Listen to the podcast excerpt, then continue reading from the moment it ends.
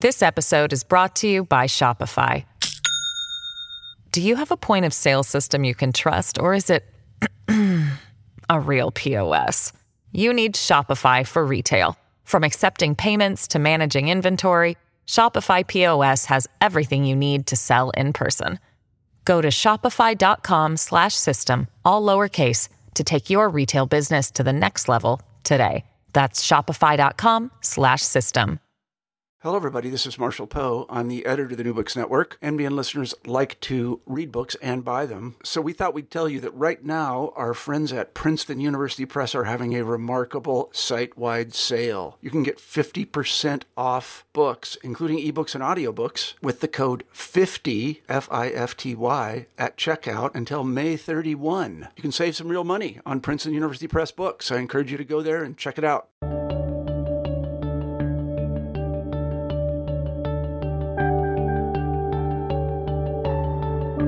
Hello, everybody, and welcome back. This is New Books in Geography podcast channel on the New Books Network. I'm Steven Seegel, coming to you from the shadows of the Rocky Mountains, and I'm the host of the channel.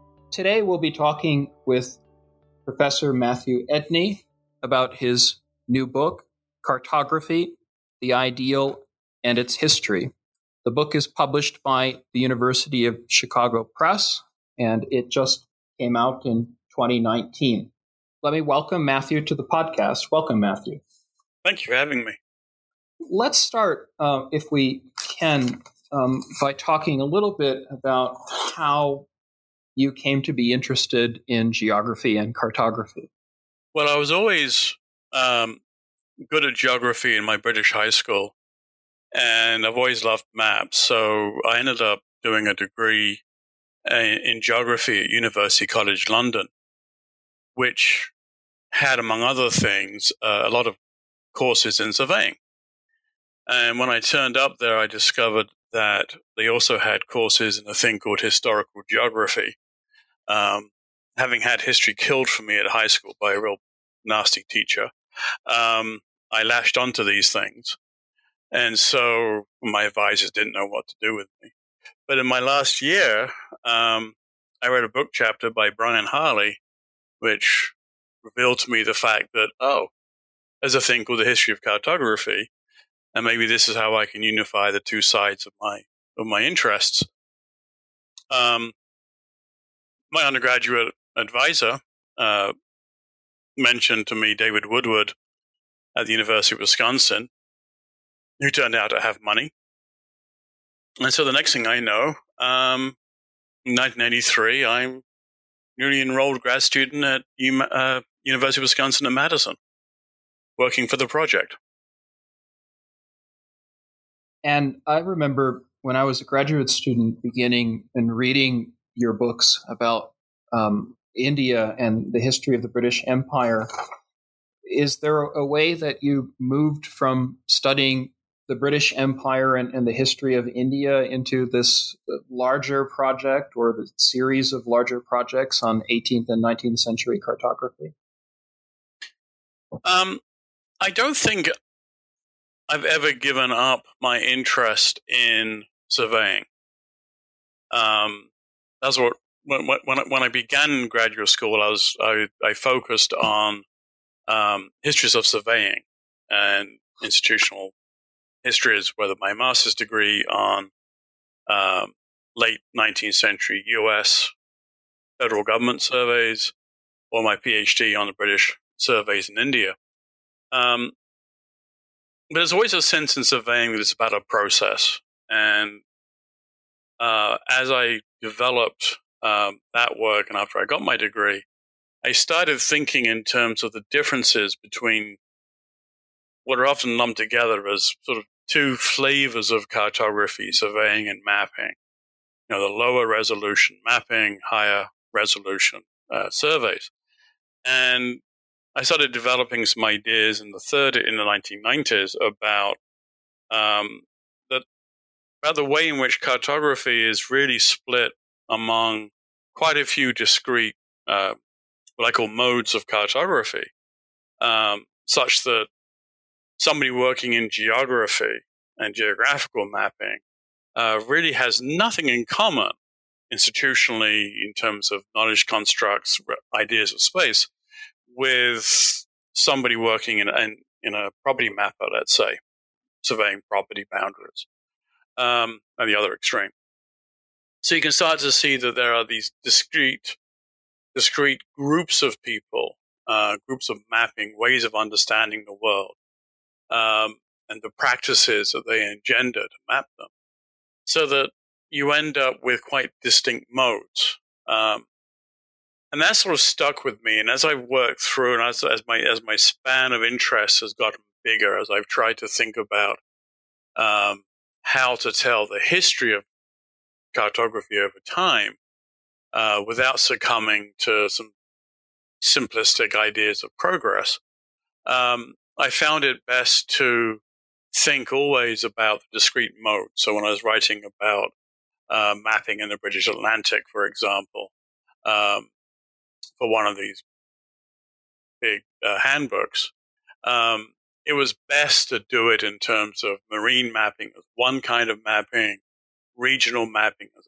another, um, and property mapping as a third. And so, and keeping them quite distinct allowed me to make a more sophisticated argument than uh, would otherwise have been the case.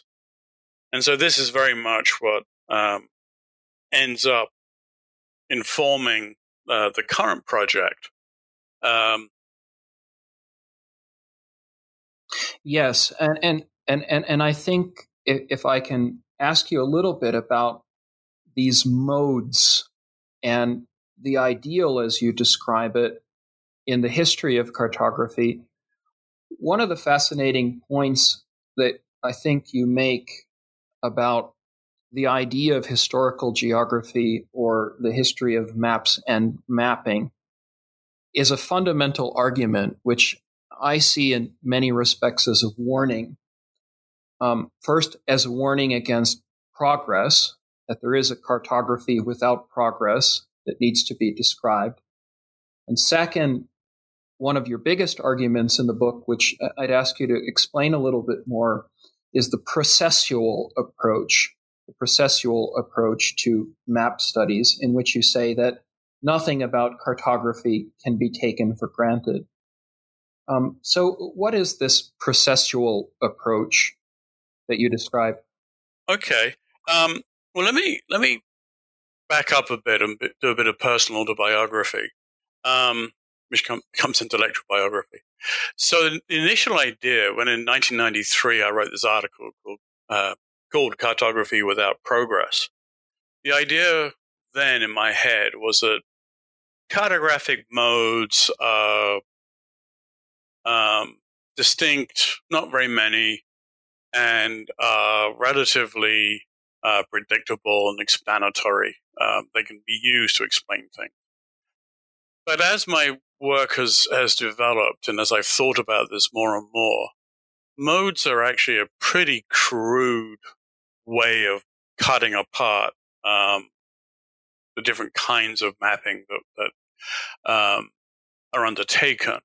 Um, they're really just a heuristic. It's like class or what have you. I mean, they, they, they allow us to talk about different kinds of mapping, but in and of themselves, they don't really have any explanatory pro- power. They don't tell us anything about how history has evolved, uh, mapping has evolved and developed over time. So I realized, um, being a good Foucauldian, um, that really what we've got is lots and lots and lots and lots. I mean, I don't know, infinite number of spatial discourses in which people are coming together, maybe literally just one or two people, three people, maybe much larger indiscriminate networks of print in the, the more modern age. Um, but there are spatial discourses in which people are trying to uh, understand and communicate about spatial complexities. Um, I should say I use spatial complexity as a, as a shorthand, um, simply because if spatial relationships aren't complex, there's no need to communicate them. Uh, so there's no need to try to represent those uh, relationships in some kind of way. Um, and so from the from the ground up, you can discern if you are very you can do it easily. Present it's very hard to do it historically because you need to find the evidence for it. Uh, but you can certainly identify uh, particular precise spatial discourses. And then you can look at the kinds of strategies that those discourses support for representing spatial complexity, whether we're talking about um, installations built into the environment, verbal maps, um, various forms of graphics, numbers, and so on. Um, these are all different strategies that are used in different ways within different discourses. Um, so one example of this I've, I've unearthed um, in the early 19th century, there was a move in the city of Portland, Maine, to map the city, not for engineering purposes, not for um, navigational purposes, but really for, for, for the purpose of creating a sense of identity, a sense of place for a city that was under a great deal of change for several decades.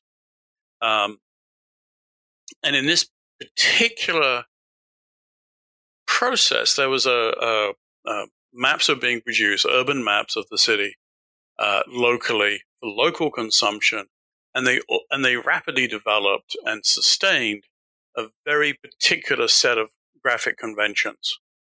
Um, the center of, of, the old the old part of Portland um, is on a peninsula, and so this peninsula actually runs northeast southwest. But very very quickly, I mean almost immediately, the peninsula was mapped as running across the page you know, to maximize space. And so there's a compass rose of some sort placed in the river, um, in the harbor. And then also in the harbor um, is the list of places mentioned on the map, because these are relatively small.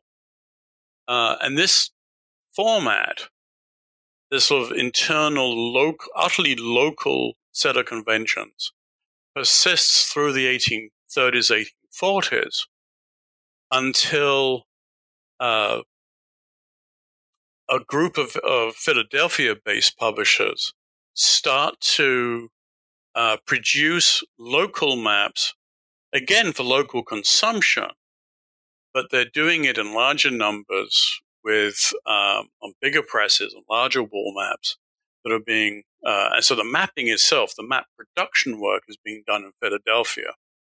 Um, so these Philadelphia based map makers are trying to make maps of interest to the locality, of interest to local people.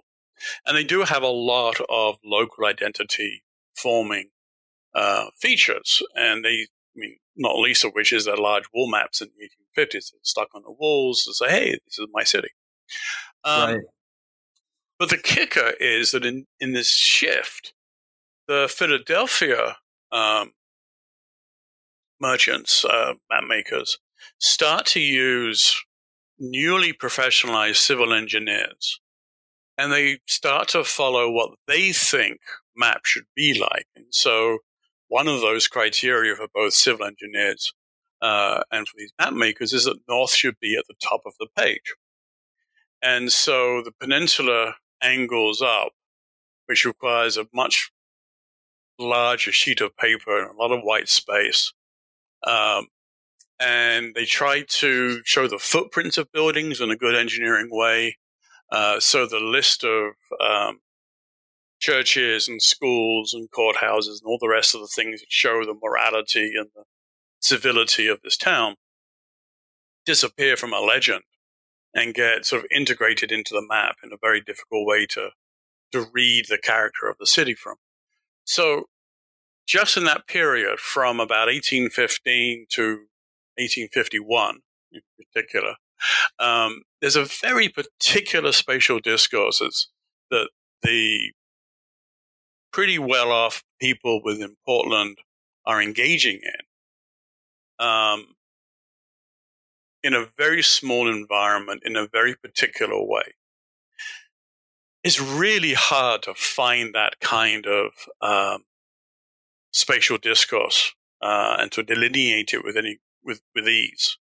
Um, what are easier to find are what I think of now as threads of discourse. So, for example, um, roadmaps.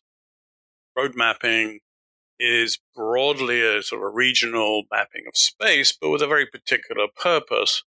Um, and so you've got different kinds of roadmaps being produced at different times in different communities, different systems, depending on, on how um, the economy is functioning and how society is functioning and technologically is going. So, um, and then you can start seeing how these various threads of discourse sort of combine into these larger modes. So the mode becomes a uh, a, a, heuristic, um, but the real level of study is at this discursive level, whether at the individual discourse or at the larger threads of discourse, which we discern much more easily, certainly historically. And this is where uh, process comes in, because what these discourses are doing is within each of these discourses, threads, you've got the production and the consumption. In between, you've got the circulation of maps. So mapping processes, production, circulation, and consumption all have to be studied equally to understand the shape of these various discourses and threads of discourse. And this is different from older forms of map history. You know, traditional of pre 1980 forms are very much emphasizing uh, production, how maps are made. The big change in social cultural work was after 1980 was to bring more, much more attention if not entire attention, on consumption. How do people interpret these maps? Um, what a processual approach does is say production's important, consumption's important, and in between, circulation is as important as the other two. Yes, and, and I think that in mentioning the point about circulation, I'd actually really like to ask you more about cartography's ideal. And I think the example that you provide of the community of Portland and the producers in Philadelphia is, is perfect um, for explaining this. I, have noticed um, in doing my own work on Imperial Russia and on Central and Eastern Europe that there has been among what you call the sociocultural um, intellectual whack-a-mole people um, who have really focused on the consumption side, that there's a real hesitation to focus on biography. There's a real hesitation, I think, to even get get rid of the ideal of cartography itself. So I, wondered if I could talk to you a little bit um, for our listeners about the whole "what is a map?" question and and how that might be a misleading question from the start. If, if you're um, examining all of these modes and all of these actors at once. Sure. So, ever since the word cartography was coined in the early 19th century, um, it's been understood to mean, you know, the entire endeavor of map making. So, when academics, starting really in the 60s, began to uh, really wonder, okay, so what is a map? Uh, what, what is the nature of this new, newly forming discipline called academic cartography? Um, the way that they thought, well, we can define cartography is by defining what a map is, because cartography is just map making. So, what are these maps that we make? How does that then shape our field and define our field, if not legitimate us as academics? Um, and ever since then, the arguments, the debates within cartography and about cartography, almost immediately, as soon as somebody starts talking about this, there's this field called cartography, the debate immediately flips to, well, what's a map?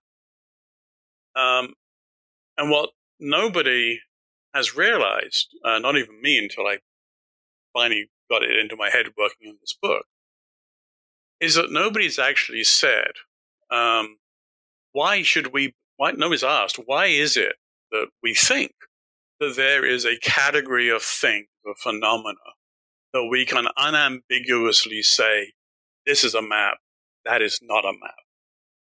Um, admittedly, some people have a bit of ambiguity in there, but um, we have this sense every time we talk about maps do things, we talk about the map, we have this sense that there is a single category of phenomena that everyone can agree upon our maps. The question is, has become, especially for social cultural um, students of maps, uh, how do we define these maps as cultural documents, as social instruments, in such a way that we can maintain this comprehensive category of, of phenomena? Um, and what I would argue is now is that belief in this single unambiguous category is actually an aspect of an idealization that is cartography. Um, cartography, the word cartography was coined uh, in particular by a Danish expatriate in Paris, Conrad Malte-Brun, who was trying a new word for a new understanding of mapping that comes out of the 18th century, in particular in the work of the French, um, that seemed to hold promise as being sort of a universal form of mapping. Um, you've heard, I'm sure, of the uh, 18th century French uh, Cassini map of France or the Carte de France. When uh, Cassini III first printed these maps in about 1760, those sheets, he called these maps um, the individual sheets forming the, the general and particular map of France. That's right. I won't. Yes. Throw out my execrable French accent. Um, that's to say, they are they are ones very particular, focused on details of a landscape. At the same time, as a general map is covering a huge region, and because it has this triangulation framework, uh, so everything is fixed very nicely. You can theoretically use this framework as the basis for coastal mapping, and then with uh, new technologies, uh, you can do inshore hydrographic work very easily. And you can use this framework as the basis for cadastral taxation mapping and navigation engineering mapping for building roads and military mapping, plus general touristic traveling needs. There's a sense when when Malte-Brun first uses the word, and as the as the, the this concept of mapping of, of cartography develops, that people think that if only we can implement it, if only we have the money and the staffing and the skill sets to actually implement it, we could have a single survey that meets all needs. Uh, the needs of the public, the needs of government, the needs of all the different parts of the government, uh, mariners, landlubbers, everybody. And that's what in the 1820s gets picked up as cartography. It's very much as ideal of, of sort of a vision, an aspirational vision of what mapping should be, especially after became very apparent that the 18th century claims to a universal mapping technique, which is fit everything within latitude longitude frameworks by geographers, very, very quickly in the early 19th century became exposed as, as not really working for the more detailed military based surveys that European states were doing in Europe and empires. So this concept of cartography develops. Um, first from these systematic surveys and then through a whole series of uh, various factors through the 19th century, uh, each of which either reinforces existing points or creates new points, new preconceptions, new convictions about the way maps should be. So the systematic territorial survey come, sort of influences of what we can call an ontological preconception that maps are properly properly statements of fact. And the idea of observation or going out into the landscape and drawing the hills in a planimetric view um, underpins concepts that maps are pictures, allow you to see things, especially when balloons and, and the like panoramas come into use. Mm, uh, yes. By the end of the century, as people are engaging in mass mobility for the first time with bicycles and with cars, very, very early automobiles, there develops this sense that all maps are about navigation, about guiding people as they move through space. All of these different preconceptions um, stem from practice. They stem from how people have made and used and circulated maps, um, not from a logical process. And so we have this undeniable fact that some of these things are contradictory, um, but it doesn't matter. So when sociocultural uh, scholars, when, when, when a sociocultural approach developed in the late 70s, 80s, 90s, people, scholars were worried about the idea of a map as simply being a statement of fact, an objective statement. Um, and they were trying to critique that and, and point out, no, there's cultural meanings associated with them. And they're, and they're done to sustain power and power relations. Um, they start knocking down inadvertently some of the preconceptions of the ideal of cartography, but other ones survive. So, uh, in the book, I quote uh, a recent instance where a couple of very well respected established scholars say, no, we reject the idea that maps are pictures. Great. That's a pictorial preconception kicked out the window. And then he immediately turned around and said, maps are propositions about location, which just brings up the ontological preconception uh, once again. So this is what I this is what I call the the, intellectual whack a mole uh, process of sociocultural critique, because the social cultural critique has been has addressed the map or the concept is this uh, this mythical thing called the map, rather than this body of belief, this hegemonic belief system that is the ideal of cartography. They keep we've kept on. I say we because I've been very much part of this myself. We've uh, turned over some of the uh, basic tenets of the ideal, only to fall foul of some of the other ones. It's been very hard to get away because nobody's understood that cartography doesn't actually exist. Um, I stole from Stephen Schaeffer a phrase uh, for my epigraph for chapter one. There's no such thing as cartography, and this is a book about it. Cartography is, for Baudrillard, is a, is a simulacrum. It's the image not of a, uh, is an image that doesn't hide truth, is an image that hides the fact that there is no truth. And the simulacrum is a product of historical forces. It has evolved, uh, it has developed in the 19th and 20th century because of certain social, cultural trends. And I could go on about this stuff till the cows come home, but you should read the book. This episode is brought to you by Shopify.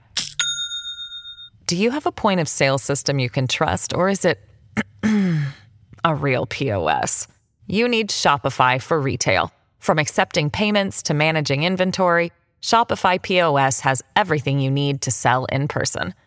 Go to shopify.com/system all lowercase to take your retail business to the next level today. That's shopify.com/system. yes, I, I, think everybody should read the book as a place to start.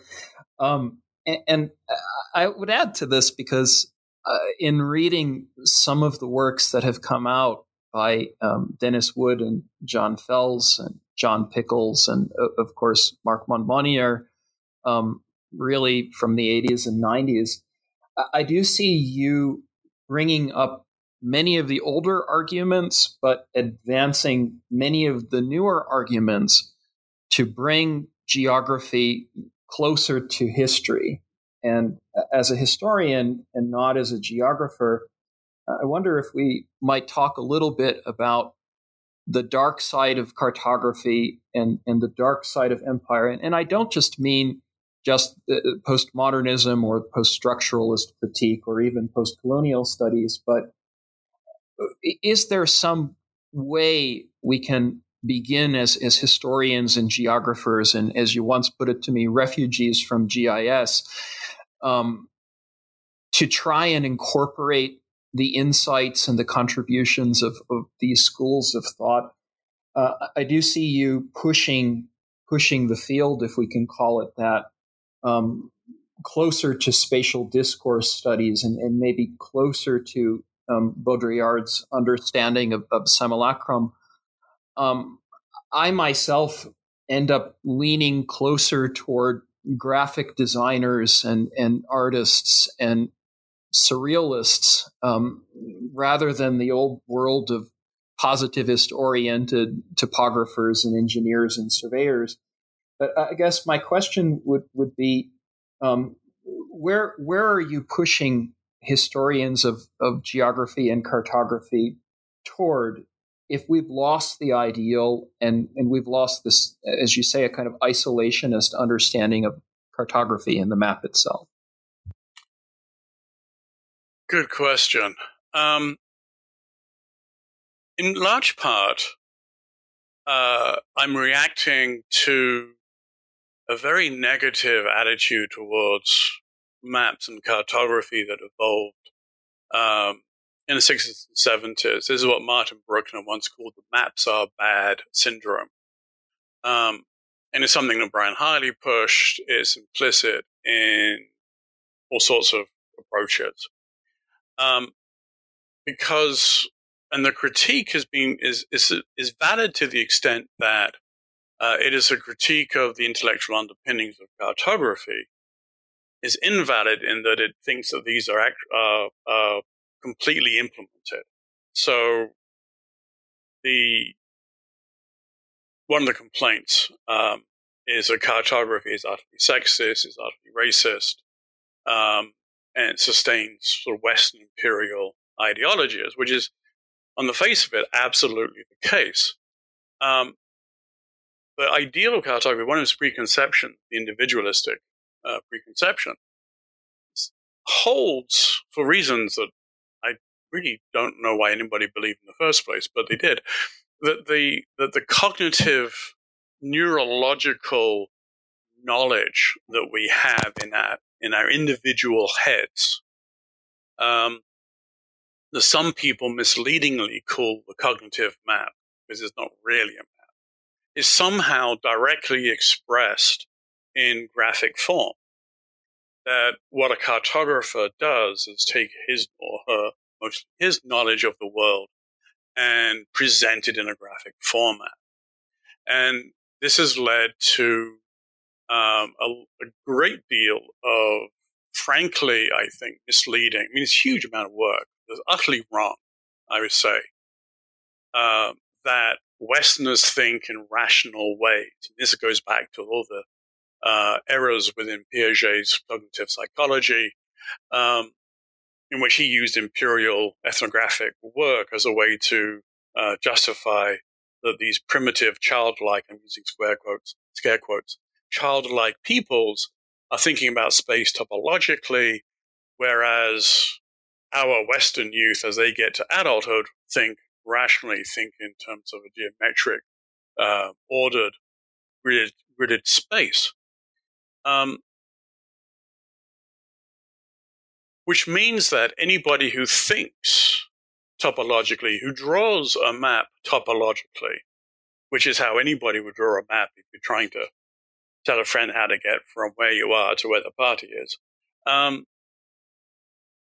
anybody who draws a topological map must therefore be um, not as cognitively developed as those of us in the West. And so men uh, get white men get promoted to a to a higher rank, and the the indigenous other gets demoted to some kind of childlike state. And in between, women occupy this strange liminal position where they're sort of they're able, because they're intuitive, not rational, again, scare quotes, um, they can interact with the native, but at the same time, they're from Western civilization, so they've got some sense of rationality. This is huge body of, of absolute rot uh, built up around these kinds of concepts that underpins the idea that cartography is, well, the mapping is necessarily sexist, racist, so on.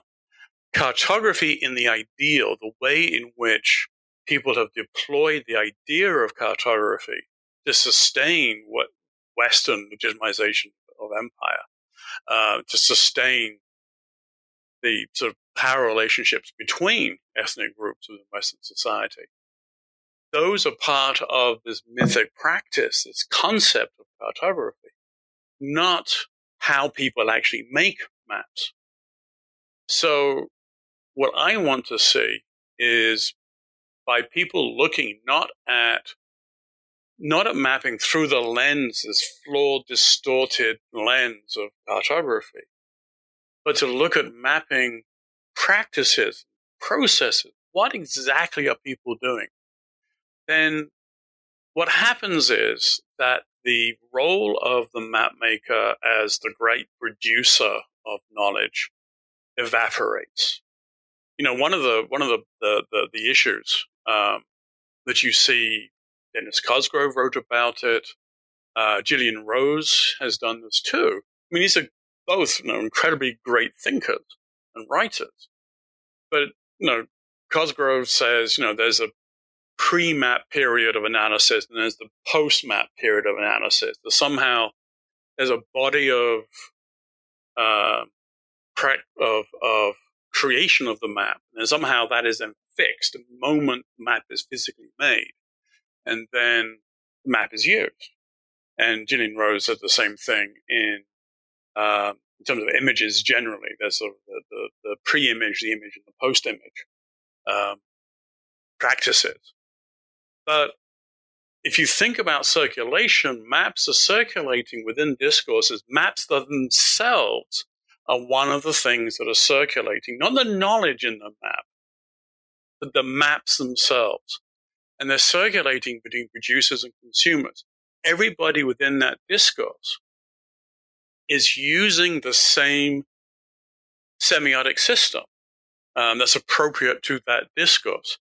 Um, one of the things that actually led me in this whole direction was a very simple throwaway statement by uh, an historian of the English language, man Jeremy Smith, who said that the users of a system, of a linguistic system, blah, blah, blah, blah, and by users of a, of a linguistic system, he meant the speakers, the listeners, the writers, the readers, everybody who partakes in the linguistic system. It's not that we've got map makers on one side and map users on the other side. Is that within the shape, within the scope of the little, dis, little precise discourses, producers and consumers are all partaking in the same semiotic system.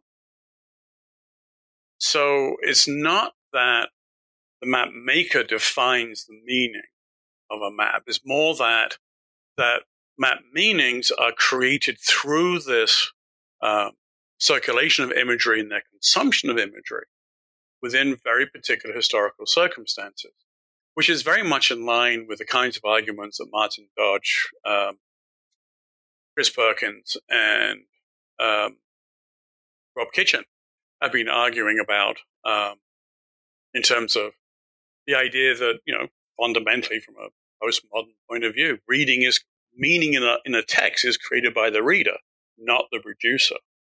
So how do we understand the reading purely idiosyncratic from readings that are um, more culturally valid? Well, that's the question for tracing through discourses, for looking at um, the ways in which maps circulate so you can start to figure out the kinds of people men, women, whites, blacks, rich, poor, whatever kind of axes you're going to use. Um, which kinds of people are, are, interpreting maps and what kind of conditions and what kind of uh, results generate from that um, as these things are circulating around. So what I'm pushing for is, in effect, a complete disintegration of the idea of cartography. Not only should we not talk about cartography, we should not even use the word, um, but more particularly, the we need to ditch all the concepts of universality that come from this mythic ideal. And instead, get down in the weeds, and this is where my historical side comes out, and look at the evidence.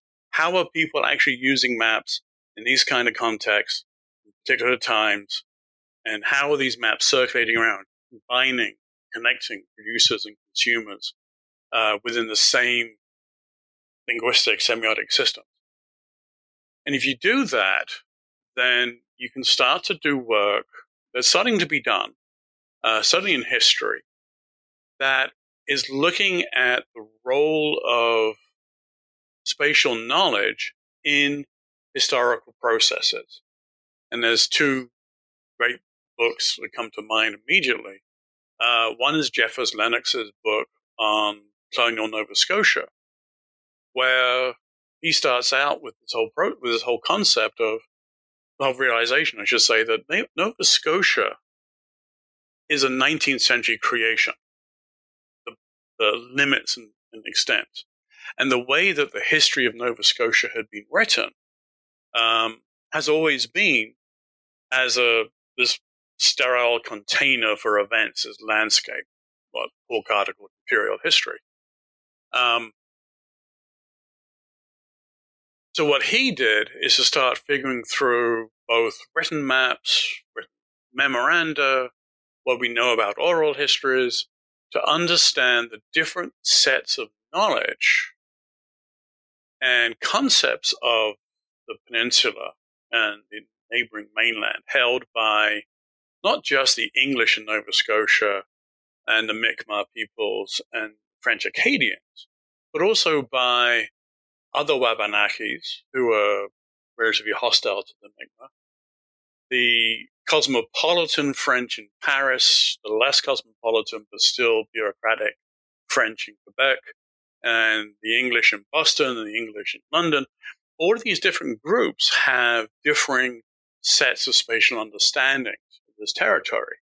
And you can retell a much more sophisticated history of the colonial development of Nova Scotia in the conflict between the three sets of people on the ground, the Indians, the English, and the French, uh, by understanding more of the processes by how information circulated in various forms.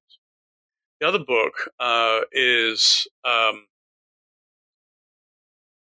and I'm blanking, this is really embarrassing, I'm blanking on his name. His last name is Mapp. Uh, he's a William and Mary, wrote a great book on the American West where he's again looking at people's understandings of space through um, various discourses at various discursive levels in order to, to, to, retell the history of the early expansion of the West. You might also add to that David Bernstein's recent book, How the West Was Drawn, where he's trying to understand white Plains Indian relationships and the events of dispossession of the Sioux, um, Pawnee in particular, the Iowa, through their, their spatial interactions, as it were. The result is what Paul Carter back in 87 called spatial history. Um, rather than treating landscape as being the empty stage on which history unfolds, um, the territory itself is a concept that's part of history, and it also unfolds with the events of history and has a significant impact on those events. So, my vision then is really to promote an understanding um, that is empirically sound, that does open spaces for um, previously cartographically disadvantaged peoples, women, minorities in particular, um, and to both to recover their work so it's no longer obscure, but at the same time to contextualize the work of state agencies um, in in the mapping of knows how many different aspects of territory. Does that and, make sense?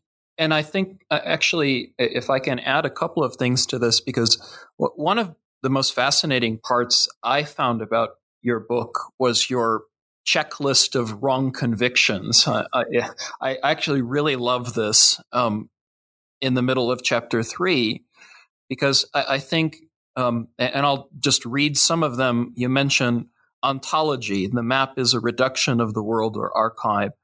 Pictorialness. The map is an unmediated graphic mimetic presentation of the world individuality. You also touch upon this in in um, in our talk. Making maps and using maps are acts solely of individual cognition.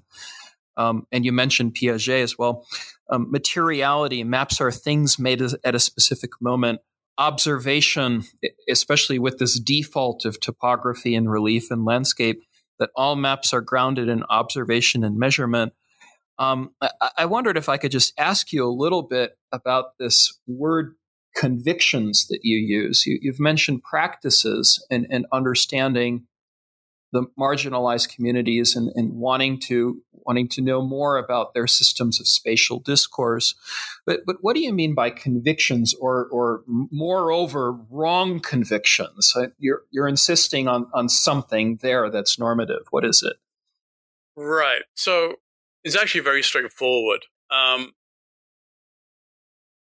I started identifying these big, broad um, preconceptions when I was trying to figure out why everybody uh, who's written about John Smith's, you know, he of Pocahontas fame, John Smith's map of New England, in New England, 1614, um, how everybody who wrote about it for 200 years got the story wrong, even completely contradicting the reliable empirical evidence, and there's not much of it. Um, the evidence says X, and every historian says not X. It's quite amazing. Um, and so I developed this.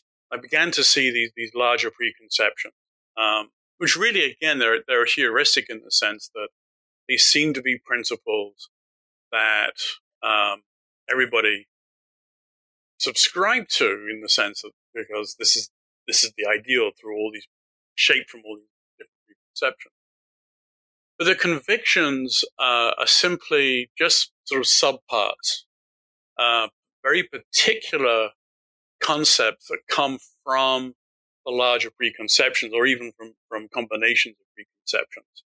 Um, so, for example, under pictorialness, the, the, the way that a map is a, is a, seems to be a particular kind of picture, um, requires several convictions or, or, or, engenders several convictions that maps are graphic images, um, whereas maps can be verbal, they can be tectonic, built into the environment, numeric, what have you. And then, then there are combinations thereof. Um, and that another another conviction stemming from the pictorialness is that cartography has its own distinctive special language. For the last 120 years or so, people have been writing about the cartographic language as being somehow distinct from other semiotic systems, when in reality, the, the maps are extrusions, extensions of uh, their particular discourses. So, a conviction in this sense is simply a, a, a particular point that gets repeated um, over the last, certainly the last hundred years, if not the last 200 years, uh, depending on the degree of the evolution of, of the ideal, um, and is still very commonly expressed in a wide array of literature, academic and, and popular. Um, the checklist itself is there because I realized that a lot of these convictions might get lost in the diatribe that is chapter three. Right. Um, diatribe is a good word. Yeah, yes. it's it's a rant. I must admit. Um, but in many respects, the whole book is a rant. Uh, I've tried not to be um, ad hominem in any, in any particular location, and I've also ensured that you know when I when I see errors in my own work, um, that I've noted those as well. Yeah, and and I actually I, want to say illuminating diatribe because I, I, I remember reading um, all of the satirists, people, especially in writing map books, tend to quote um, anecdotally from Jonathan Swift or Mark Twain or Lewis Carroll or um, or Borges.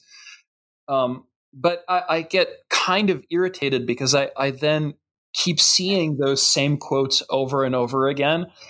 And I, like you, in many ways, I feel the inclination to to rant to see people actually begin to develop more of a sustained critique from the humor and the oddity and the throwaway quotes and phrases. So, if I may ask you as this as a kind of a last question, um, is there a counter hegemonic or maybe a citizen based way, not an ideal, but perhaps a set of practices out of the degenerate ideal of cartography? And, and what would that be? Well, I don't think, to begin with, that the, the satires themselves are necessarily counter hegemonic. Um, certainly, you know, Lewis Carroll with the whole idea of a map of one to one, which hasn't been used yet farmers objected, said it shut out all the sunlight. Um, those are really playing with contradictions between preconceptions. Um, so the the their, in, their indications, their existence are indications that a wide community of the public of, have some understanding, at least, of the preconceptions of the ideal that maps are supposed to be accurate, definitive statements they're used for uh, navigation, so on. Um, having said that, I think it's really a question of dispelling concepts of um, cartography and everything that, that stems from it, uh, and focusing more on mapping as the process by which groups of people come together and talk about, negotiate over um, matters of spatial concern. The, in a sense, uh, you know, even though um, I don't say that mapping is um, sexist, cartography is sexist, cartography is imperialistic, and so on. Um, mapping actual individual mapping activities are not necessarily, they can be, but they're not necessarily sexist, racist, imperialistic, what have you. Um, so in a way, I'm sort of arguing for an extended feminist approach to mapping in the sense that uh, in feminism, it's asking for equal rights for everybody. Um, the you know, social inequalities, uh, whether they're economic, gender, what have you, need to be um, eliminated or at least ameliorated. And I think the same kind of thing can be done in everyday mapping activities. I mean, this is what the critical cartography movement and critical GIS movements are all about uh, today in terms of ensuring that um, locals are involved in an urban GIS and the decisions that come from it. The counter mapping practices of trying to integrate indigenous knowledges into a modern GIS or modern map that can then be understood by remote decision makers and acted upon as a valid body of knowledge because it's presented in a very modern, formal right. kind of way. Right. Um, and to teach indigenous peoples modern mapping technologies so that they can interact on their terms more equally with bureaucratic uh, central administration. So I think it's it's a question of practice. It's nothing about the mapping per se that is going to promote a feminist point of view, other than just sort of making quite sure that as many stakeholders as possible can be included in mapping practices as we move forward. And I think now that we've taken up um, a lot of your time, Matthew, I'll ask you our traditional question on new books in history and new books in geography. What are you working on now? Well, um, Cartography, the Ideal, and its History uh, is actually the first of three books that all came out of the same big practice, same big project, which just grew and grew and grew as I realized that the answers weren't quite as straightforward as I thought they would be to begin with. Um, and so the next book is called uh, Mapping History Theory. Um, and so it's partly uh, is is a histori- it's, a, an historiography of map history, um, looking at how there have been multiple historiographical communities, historiographical modes of map history that came together in the 60s and 70s, and in large respect um, prompted the, the sociocultural critique of the map. And then to trace through that critique and to reveal how, even as it's trying to dis- disabuse the concept of normative map, nonetheless, the sociocultural critique has remained indebted to the ideal of cartography within the particular context of, of uh, claims to write the history of cartography. Um, and that then leads up to the third book, eventually, uh, which would be called Mapping as Process. Wow.